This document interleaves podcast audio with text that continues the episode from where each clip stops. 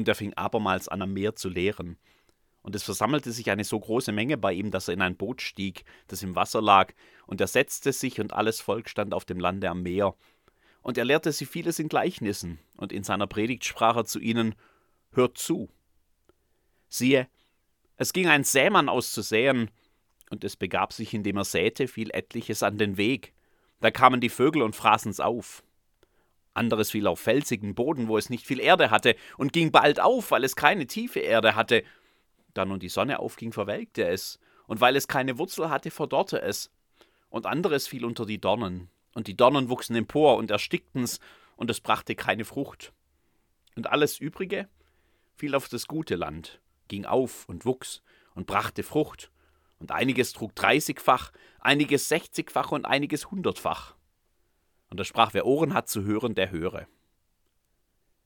Und als er allein war, fragten ihn, die um ihn waren, samt den Zwölfen nach den Gleichnissen, und er sprach zu ihnen, Euch ist das Geheimnis des Reiches Gottes gegeben, denen draußen aber widerfährt alles in Gleichnissen, auf dass sie mit sehenden Augen sehen und doch nicht erkennen, und mit hörenden Augen hören und doch nicht verstehen, damit sie sich nicht etwa bekehren und ihnen vergeben werde. Und er sprach zu ihnen, Versteht ihr dieses Gleichnis nicht? Wie wollt ihr dann die anderen alle verstehen? Der Sämann sät das Wort. Diese aber sind es, die an dem Wege sind, wo das Wort gesät wird und sie es gehört haben, kommt alsbald der Satan und nimmt das Wort weg, in das sie gesät war. Und diese sind es, die auf felsigen Boden gesät sind. Wenn sie das Wort gesät haben, nehmen sie es sogleich mit Freuden auf, aber sie haben keine Wurzel in sich, sondern sind wetterwendisch. Wenn sich Bedrängnis oder Verfolgung um des Wortes willen erhebt, so kommen sie alsbald zu Fall. Und andere sind es, die unter Dornen gesät sind, die haben das Wort gehört und die Sorgen der Welt und der trügerische Reichtum und die Begierden nach all dem anderen dringen ein und ersticken das Wort, und es bleibt ohne Frucht. Und jene sind es, die auf das gute Land gesät sind, die hören das Wort und nehmen es an und bringen Frucht. Einige dreißigfach, einige sechzigfach und einige hundertfach. Markus Evangelium, viertes Kapitel, Evangelium unseres Herrn Jesus Christus. Hört zu. Hört zu, sagt Jesus, hört zu. Und siehe. Hören und sehen. Um Hören und Sehen geht es ganz viel in diesem Kapitel. Um Hören und Sehen und Verstehen. Als könne er es gar nicht oft genug betonen, wie wichtig das ist, was er sie hier lehren will. Und uns natürlich auch. Hört zu und seht. Und dann nimmt er sie ganz plastisch mit hinein ins Hören und Sehen, Evangelium zum Erleben, ganz menschennah und nirgends ein theologischer Fachvortrag in Sicht. Hört zu, Geliebte Gottes aus Albstadt, die ihr euch hier versammelt habt, hört zu und seht. Es ist noch früher Morgen, als er auf das Feld geht. Der Himmel ist klar, es wird ein schöner Tag werden, heiß, wahrscheinlich über Mittag. Da ist es gut, dass er früh losgeht. In der Kühle des Morgens singen die Vögel in den Büschen ihr Lied. Ob das wie Musik in seinen Ohren klingt? Ich weiß es nicht. Vielleicht klingt es viel eher nach Gefahr für sein Werk, nach denen, die sich schon auf das Futter freuen, das er ihnen gleich streuen wird. Und dass da überhaupt Büsche sind, mag ihm auch nicht gefallen haben. Viel besser wäre doch ein freies Feld, wo die Saat Raum hat, um sich aufzubreiten und nicht erstickt wird von den Dornen. Aber sich all das überlegt hat auf dem Weg zum Feld, Vielleicht war es auch einfach nur ein fröhlicher Start in den Tag. Mit frischer Luft und singenden Vögeln und guter Laune, vielleicht gar Vorfreude auf die Ernte auch, wenn die noch weit in der Zukunft liegt. So macht er sich ans Werk, ein großes Tuch als Schärpe umgeschlungen, in dem er die Weizenkörner trägt. Bedächtig setzt er einen Fuß vor den anderen. Er folgt den Furchen, die er kurz zuvor mit dem Flug gezogen hat, einen Fuß vor den anderen. Nach jedem Schritt ein Griff ins Tuch, eine Handvoll Samen packen, die weite Wurfbewegung hat er von seinem Vater gelernt und der vom Großvater und der von vielen anderen vor ihm. Im Halbbogen wirft er geschickt die Samen vor sich aufs Feld, sodass sie in weitem Umkreis verstreut sind. Nicht alle auf einem Haufen, schön verteilt, sodass jede, jede Ähre Platz hat, um zu wachsen. Ein Fuß vor dem anderen. Routine, Erfahrung. Bei jedem Schritt ein Griff ins Tuch werfen, weitergehen. Er weiß, was er tut. Hört zu. Siehe, es ging ein Sämann aus zu säen. Gibt's eigentlich auch Säfrauen?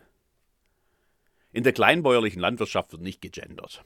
Da hilft sowieso die ganze Familie mit. Oft waren sie gemeinsam auf dem Feld. Und war sicher auch ein fröhliches Miteinander, wenn sie da so nebeneinander die Furchen entlang schritten, immer ein paar Schritte voneinander entfernt, einen Fuß vor den anderen, bei jedem Schritt ein Griff ins Tuch, Samen packen, werfen, weitergehen. Das geht fast ohne nachzudenken, so dass man Zeit hat füreinander oder zum Nachdenken. Warum er heute allein unterwegs ist, das weiß ich gar nicht. Gibt es eigentlich auch Seefrauen? Ich will euch von einer davon erzählen. Sie geht auf den Acker in Albstadt. Sie sät hier bei uns auf dem Feld unserer Kirchengemeinden, auf dem Feld der Ehrenamtlichen, auf dem Feld der 25- bis 50-Jährigen. Sie hat sich rufen lassen für diese Aufgabe. Sie hat sich ausbilden lassen für diese Aufgabe. Lässt sich noch ausbilden. Immer weiter, bis sie sich im Herbst dann auch ganz offiziell hier in Württemberg Diakonin nennen darf. Sie steht hier auf dem Feld, die Schärpe voll Ideen und Zielen und Visionen und vor allem voll Evangelium. Sie steht hier am Anfang der ersten Furche und der Tag liegt vor ihr mit blauem Himmel und singenden Vögeln und Verheißung liegt in der Luft. Manches von dem, was sie jetzt tun wird beim nächsten Schritt, hat sie schon lange gelernt, auch schon an anderer Stelle ausprobiert. Routine, Erfahrung. Sie weiß, was sie tut. Manches wird sie auch neu entwickeln, gemeinsam mit denen, die sich begeistern lassen, gemeinsam mit uns vielleicht. Ein Fuß vor den anderen, ein Tag nach dem anderen und immer wieder der Griff ins Tuch, Samen ausstreuen, weitergehen. Natürlich gibt es auch Säfrauen. Der Sämann sät das Wort, sagt Jesus, die Säfrau auch. Es ist das Evangelium, das hier gesät wird. Das ist es doch, was wir miteinander tun. Nicht immer in Worten, schon gar nicht immer in Vorträgen und Predigten, in Worten und Taten, in Zuhören, in Gesten, in der Zugewandtheit zu den Menschen, in Begegnungen, die von der Liebe Gottes geprägt sind. Wir säen Evangelium aus, auf jede mögliche Art, damit noch viel Wort Gottes aufgeht, hier im Norden von Albstadt und Frucht bringt im Leben der Menschen und im Leben der Menschen um sie herum und in immer weiteren Kreisen, damit das, was Jesus Reich Gottes nennt, hier unter uns wächst und Boden gewinnt. Das Schöne an der Frucht des Weizens ist ja, dass man sie auch immer wieder aussehen kann und weiter aussehen kann und dann immer noch mehr Frucht wächst und reift. Inzwischen ist der Tag vorangeschritten. Die Sonne steht schon hoch am Himmel, es wird heiß, der Sämann schwitzt, die Schritte werden schwerer. Das Tuch, das er trägt, wird leichter. Schon hat er einen guten Teil der Saat aufs Feld gebracht. Als erfahrener Profi macht er sich keine Illusionen. Nicht jedes Korn, das er sät, wird auch aufgehen. Das weiß er gut. Er kennt die Dornen, die Steine, die Vögel. Sie sind Teil seines Lebensalltags. Sicher entlocken sie ihm den einen oder anderen Seufzer. Aber das gehört zum Geschäft. Ein Fuß vor den anderen bei jedem Schritt ein Griff ins Tuch, werfen, weitergehen. Ich bin auf den sanften Hügeln des Korngeus bei Herrenberg aufgewachsen. Der Name der Gegend kommt nicht von ungefähr. Schließlich gehören die reichen Lössböden dort zu den besten des Landes.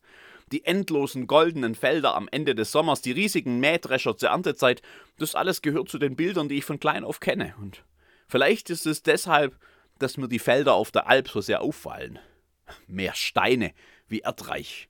Ein kurzer Blick im Vorbeigehen reicht, um zu ahnen, wie viel Mühe es machen muss, diesen Boden zu beackern. Nun will ich das auf gar keinen Fall direkt auf die Menschen hier übertragen, bewahre. Aber der Kontrast der beiden Gegenden zeigt mir nur umso deutlicher, dass nicht jedes Fleckchen Erde mühelos guten Ertrag bringt. Wie es wohl sein wird, wenn unsere Säfrau erst einmal eine Weile unterwegs war, wenn die Körner in der Erde von Albstadt liegen und anfangen zu treiben und das erste Grün sich zeigt.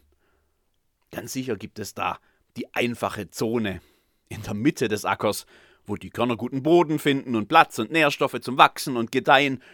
Darf man da von Kerngemeinde sprechen? Von denen, die sowieso schon einen Bezug zur Kirche und Glauben verspüren und sich einfach ansprechen lassen und gerne da sind. A Gmäz Wiesle, würde der Schwabe sagen. Das gibt's auf jedem Feld. Aber sicher gibt es auch die anderen Ecken, die, in denen alles Säen nicht viel zu helfen scheint, wo viele andere Dinge viel, viel wichtiger sind, wo die Botschaft gar nicht ankommt, wo die Motivation fehlt, wo man viel Energie und Mühe hineinsteckt und sich manchmal vielleicht auch ausgenutzt vorkommt, wo vielleicht kurzzeitig Begeisterung entsteht, aber eben wie ein Strohfeuer, das nur ganz rasch, nur noch müde qualmt wo vielleicht eine Art von Beziehung entsteht, aber außer netten kleinen Begegnungen mit höflichen Sprüchen auch nichts weiter passiert. Wo Sorgen und Krisen und Dinge, die außerhalb unserer Macht liegen, sich hereindrängen und mühsam gepflanztes in kürzester Zeit vernichten. Diese Ecken wird es immer geben. Der Sämann weiß das. Die Säfrau auch. Manchmal möchte man frustriert den Sack mit dem Saatgut in die Ecke schmeißen. Wozu so viel Mühe investieren? Schweiß und Kraft und manchmal auch Tränen, wenn am Ende so viele Körner gar nicht aufgehen. Wer darüber nachdenkt, der kann schon einmal die Lust an der Feldarbeit verlieren, lange bevor an Ernte überhaupt zu denken ist. Das Geheimnis des Sämanns ist, dass er das nicht tut. Ein Fuß vor den anderen. Bei jedem Schritt ein Griff ins Tuch, werfen, weitergehen. Das Geheimnis der Säfrau ist genau das gleiche. Wer gern mit Zahlen spielt, kann das Ganze ja mal unter betriebswirtschaftlichen Gesichtspunkten anzuschauen versuchen. Ich mache mal eine ganz einfache Rechnung auf und behaupte, dass die vier Feldbereiche, die Jesus beschreibt, alle gleich viel Fläche haben und sich die Saat gleichmäßig über das ganze Feld verteilt. Der Sämann, die Säfrau, das sind ja schließlich Profis. Ausgehend von diesem zugegeben extremen Beispiel lässt sich gut rechnen.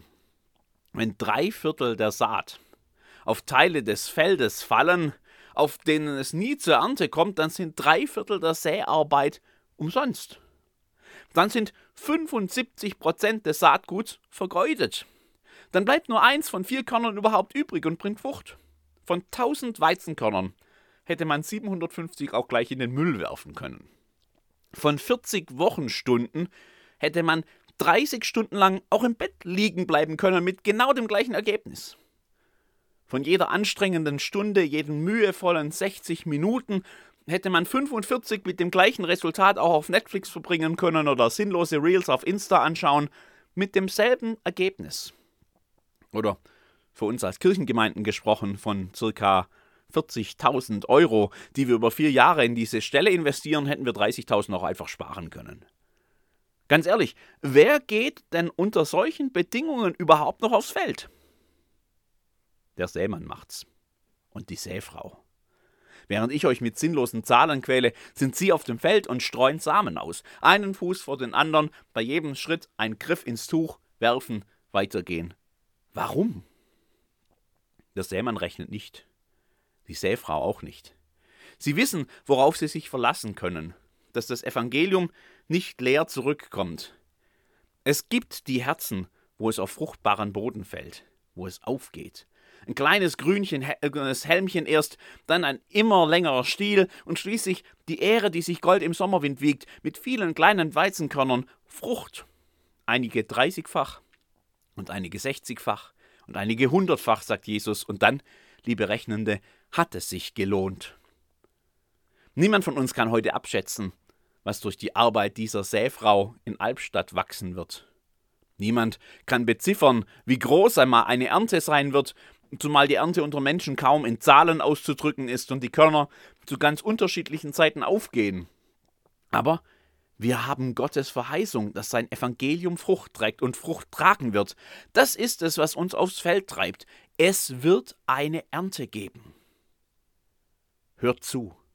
Geliebte Gottes aus Albstadt, die ihr euch hier versammelt habt, hört zu und seht und nehmt das mit auf die Felder Albstadts, auch auf die steinigen Äcker der Alb, Hör zu, von Gott geliebte Säfrau, bereit für deinen Dienst hier bei uns. Hör zu und sieh. Sieh den Acker, den Gott vor dich legt unter seinem blauen Himmel. Sieh die Spuren, die bereits gezogen sind. Und sieh vor allem vor deinem inneren Auge schon das Gold der reifen Ähren, die hier eines Tages in der Sommersonne leuchten werden. Und dann geh, hol tief Atem in der klaren Luft des neuen Tages und setz deinen Fuß an die Furche, einen Fuß vor den anderen, bei jedem Schritt ein Griff ins Tuch, werfen, weitergehen, im Vertrauen auf Gott, den Herrn der Ernte und seine Verheißung für Frucht und Reife und Wachstum und Lohn. Der ganze Tag liegt vor dir und die Ernte am Horizont auch. Amen.